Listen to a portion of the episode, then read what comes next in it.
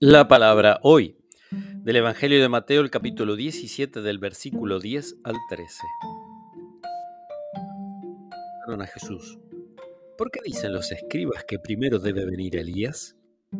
Él respondió, sí, Elías debe venir a poner en orden todas las cosas, pero les aseguro que Elías ya ha venido y no lo reconocieron, sino que hicieron con él lo que quisieron así también harán padecer al Hijo del Hombre. Los discípulos comprendieron entonces que Jesús se refería a Juan el Bautista. Palabra del Señor.